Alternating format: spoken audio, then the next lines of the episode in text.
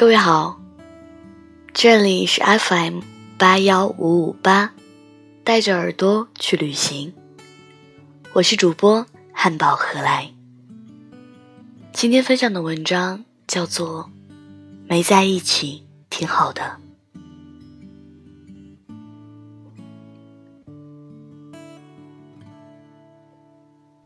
今天说个故事吧。娇娇是我朋友，不。准确来说，是朋友小鹏的女朋友。娇娇从上初中的时候就喜欢小鹏，像个假小子，整天跟在小鹏屁股后面跑。跟着小鹏读升了高中，又因为小鹏和他去了同一个城市上大学。小鹏一直把娇娇当哥们儿，一起喝酒，一起打球，还一起玩游戏。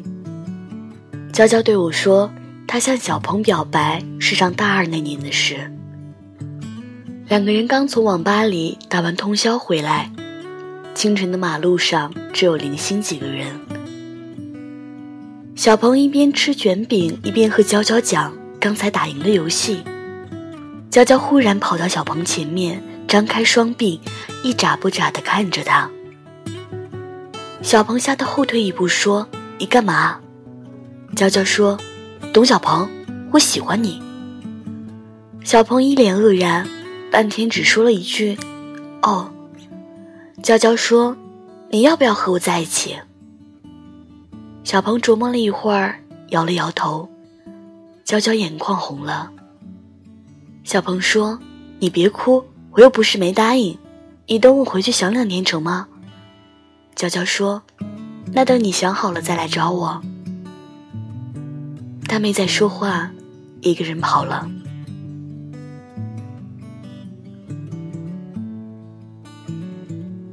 三天之后，小鹏在娇娇宿舍楼下大声喊她的名字。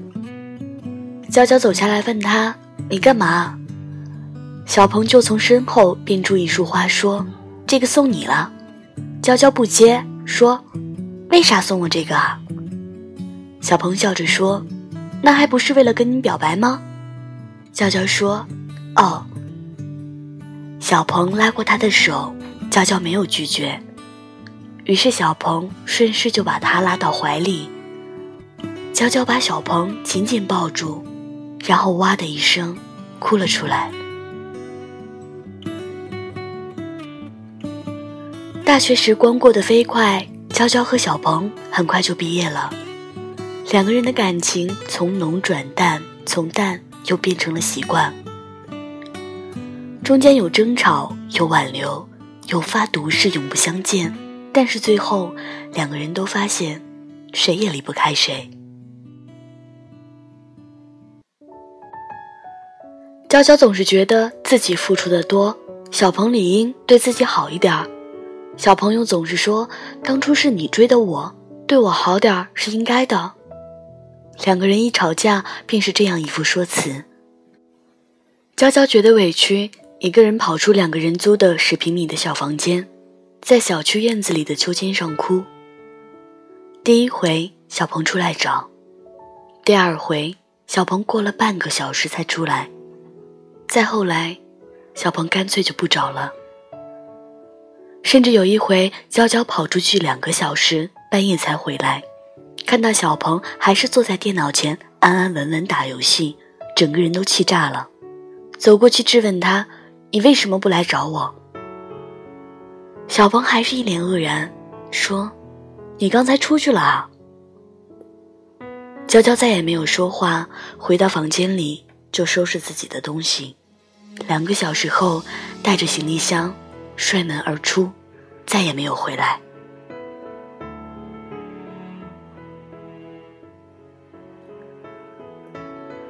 为什么不去追呢？后来有一天，我这样问小鹏。小鹏说，他以为娇娇还会回来，可是他没有想到，那次之后，他就再也没有回来过。找过吗？找过。然后呢？还不如不找。为什么？我看到他和别的男人在一起了。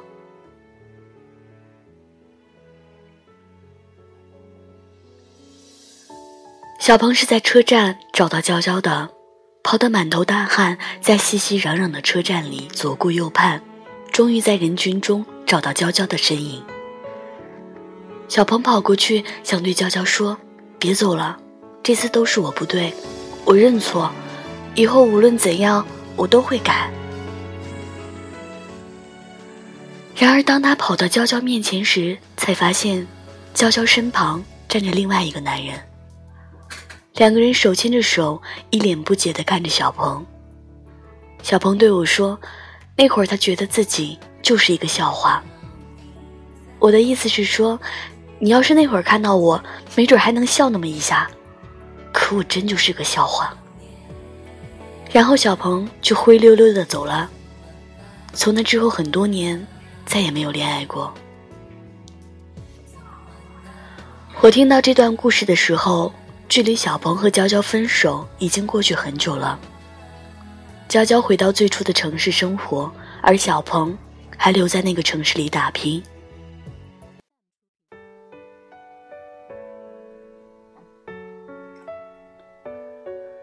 因为朋友结婚，我和娇娇又见到面，和印象里一直留短发、大大咧咧的样子像变了个人。长发飘飘，还穿了裙子和高跟鞋。漂亮极了。我向娇娇问起近况，她对我说：“离开小鹏之后，她其实过了很长一段难挨的日子，但幸好还是挺过来了。现在过得开心吗？”我问她。娇娇说：“不知道开心还是不开心，但是现在的男朋友对她很好。”我说：“那就好。”可总感觉少了点什么。娇娇一边看着台上的新郎新娘，一边笑着说：“我不懂。”娇娇告诉我，就是她再也找不到当初对待小鹏那样掏心掏肺的感觉了，换了谁都不行。倒不是因为不爱，只是曾经用力过猛，伤了心里某一个地方。可能。太付出的感情也不好。娇娇若有所思地说：“为什么？太付出的感情就总是想着有回应，总是想着要索取，哪怕是看到一点点的改变也好，可是却忘了，要的越多，就越是什么都得不到。”婚礼结束后，我们很快说了再见。我看着他和他的男人挽手离去，马上给小鹏打了一个电话。我说：“你猜我看到谁了？”小鹏那边的声音嘈杂，什么也听不清，只听得到键盘敲击和喊打喊杀的声音。他让我再说一遍，我摇了摇头，挂断电话。当初一起生活的城市，不舍得走；当初一起玩的游戏。不舍得退出。每个人都有自己怀念的方式，有人遗忘，有人沉溺。遗忘并非无情，只是当初真的付出过，结束了也就没了遗憾。沉溺也非太痴情，只是当初太辜负，所以才用自己的方式弥补。没在一起挺好的。毕竟弥补这一切，并没有什么卵用。